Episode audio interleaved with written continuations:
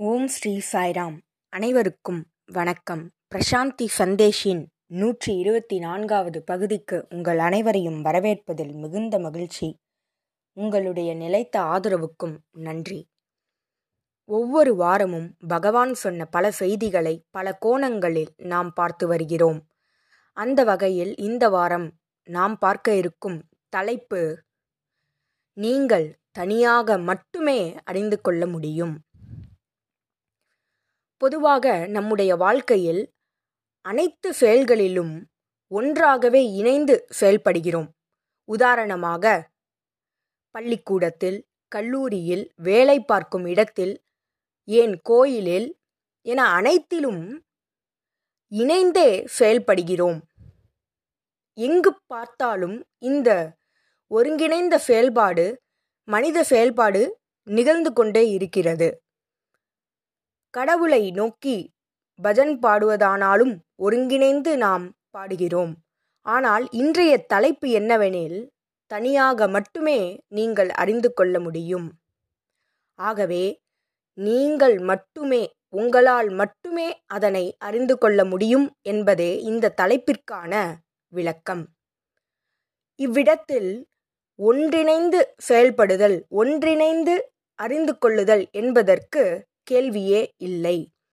நீங்கள் அதனை அறிந்து கொண்டு அனுபவிக்க வேண்டுமென்றால் அதனை நீங்கள் தனியாகத்தான் செய்ய வேண்டும். சரி இன்றைக்கான தலைப்பு தனியாக மட்டுமே அறிந்து கொள்ள முடியும் என்பதுதான். அதை பற்றி இனி பார்க்கலாம். நாம் பொதுவாக பல விஷயங்களை கேட்பதன் மூலமாக படிப்பதன் மூலமாக தெரிந்து கொள்கிறோம் அவையாவும் அறிவு என்று நீங்கள் நினைத்தால் இல்லை. எதை நீங்கள் அனுபவபூர்வமாக உணர்ந்து கொள்கிறீர்களோ அனுபவிக்கிறீர்களோ அதுவே அறிவாகும். அதை தவிர்த்து பிற விஷயங்கள் அனைத்தும் பொய்யானவையே. எதை நீங்களாக அனுபவித்து அறிந்து கொள்கிறீர்களோ அதுவே அறிவாகும். உதாரணமாக அன்பு. அன்பு என்பதனை எவ்வாறு நீங்கள் அறிந்து கொண்டீர்கள் அனுபவத்தின் மூலமாக நீங்கள் அனுபவத்தின் மூலமாக உணர்ந்ததுதான் அன்பு. அதனாலே அன்பிற்கான விளக்கம் உங்களுக்கு தெரியும். அதேபோல் சமயத்திலும் இந்த அனுபவமானது மிகவும் அவசியமாகும்.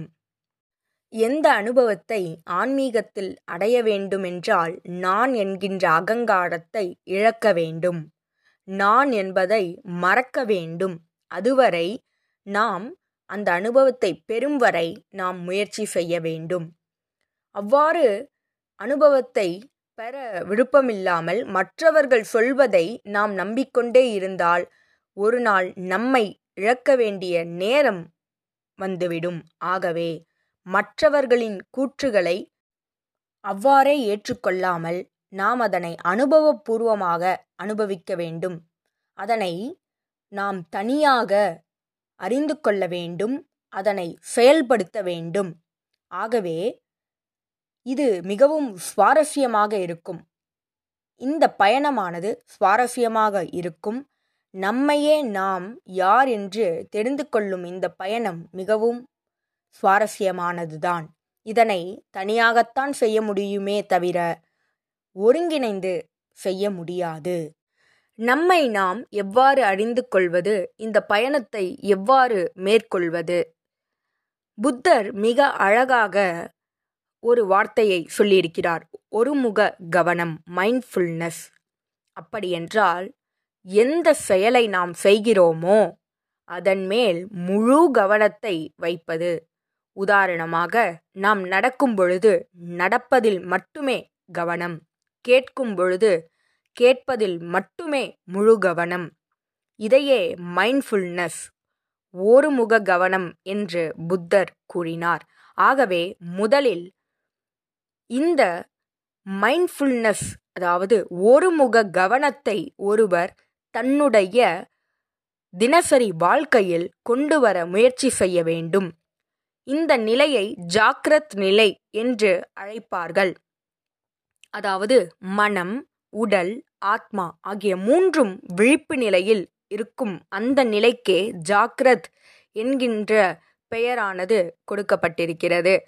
இந்த ஜாக்ரத் நிலையில் ஜாக்ரத் என்கின்ற வார்த்தையிலே நமக்கு தெரியும் மிகவும் கவனமாக ஒருமுக கவனத்தோடு நாம் ஒவ்வொரு செயலையும் செய்ய வேண்டும்.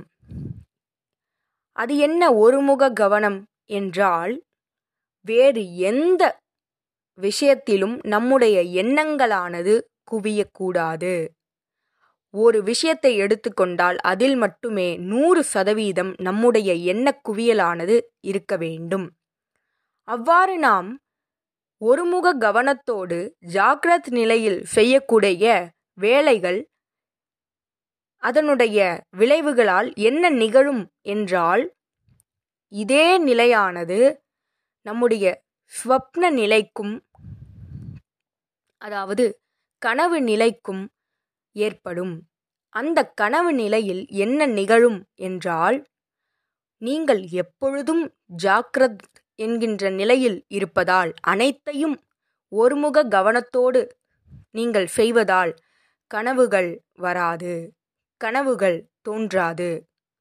அப்பொழுது உங்களுடைய கனவுகளில் வெவ்வேறு எண்ணங்களானது தோன்றாது. மனம் ஆத்மா மட்டுமே இந்த ஸ்வப்ன நிலையில் இருக்கும்.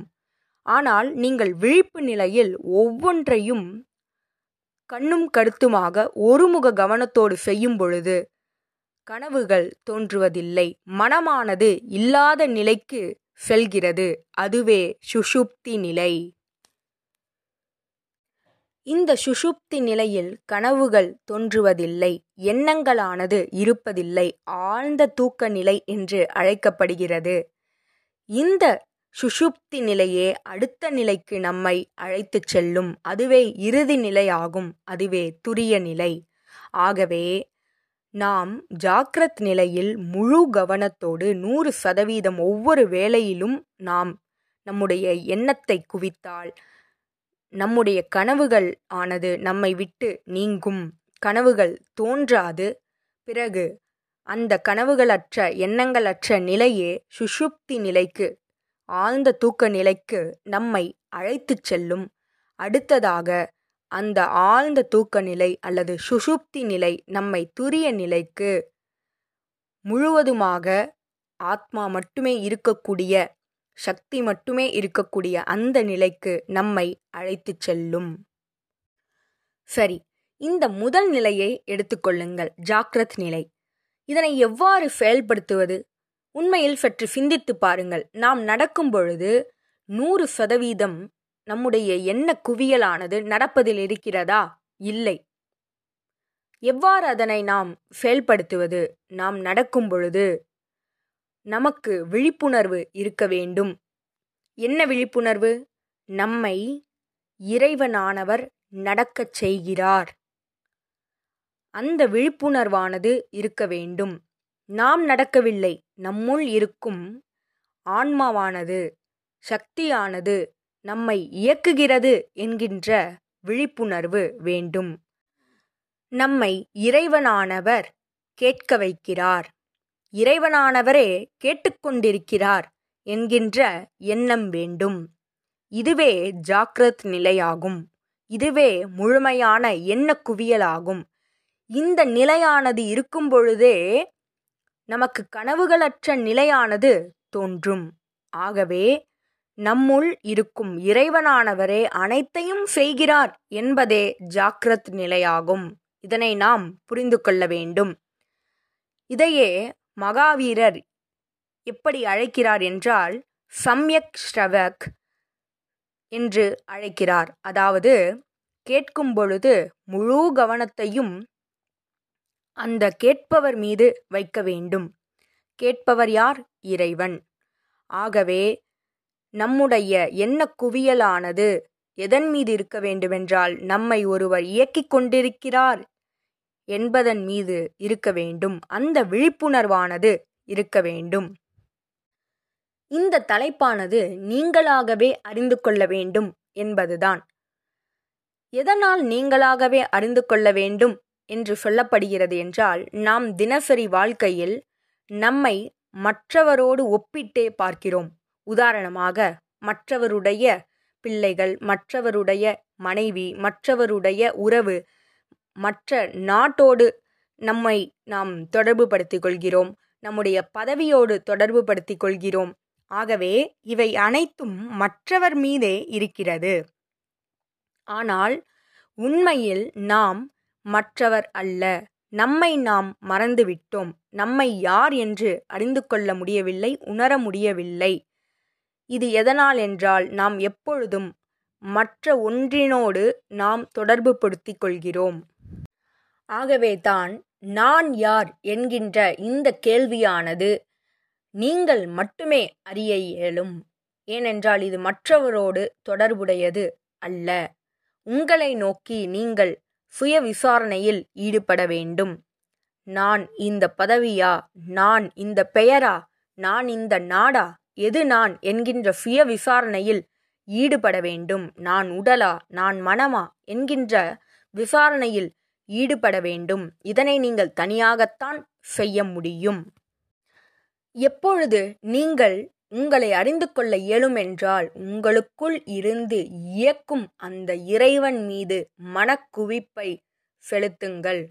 எந்த செயல் செய்தாலும் அவரே இயக்குகிறார் என்கின்ற எண்ணத்தை விழிப்புணர்வை கொண்டிருங்கள். அப்பொழுது மற்றவர்கள் அங்கிருந்து மறைந்து விடுவார்.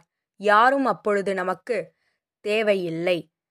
அங்கிருக்கும் இறைவனை அறிந்து கொள்ள சுய விசாரணையில் ஈடுபட நீங்கள் தனியாகத்தான் செயல்பட முடியும். தியானத்தின் மூலம் அதனை அறிந்து கொள்ளலாம் ஒவ்வொரு ஆன்மீக பயணமும் இதை நோக்கியே இருக்கிறது. இந்த ஆன்மீக பயணத்தை நீங்கள் தனியாகத்தான் செய்ய வேண்டும். எப்பொழுது நீங்கள் அந்த பயணத்தை மேற்கொள்கிறீர்களோ? அப்பொழுதே நீங்கள் நீங்களாக இருக்க முடியும். நீங்கள் உங்களை அறிந்து கொள்ள முடியும். யார் என்று அறிந்து கொள்ள இயலாது. ஆகவே இன்றைக்கான தலைப்பு நீங்கள் மட்டுமே அறிந்து கொள்ள முடியும். நீங்கள் மட்டுமே உங்களுடைய ஒவ்வொரு நொடியிலும் விழிப்புணர்வை கொண்டிருக்க முடியும். நீங்கள் மட்டுமே இந்த பயணத்தை மேற்கொள்ள முடியும். ஒருங்கிணைந்து இதனை செய்ய முடியாது என்பதே இன்றைக்கான செய்தியாகும். நன்றி. இதுபோல பல செய்திகளோடு உங்களை அடுத்த வாரம் பிரசாந்தி சந்தேஷில் சந்திக்கிறேன். ஜெய் சாய்ராம்.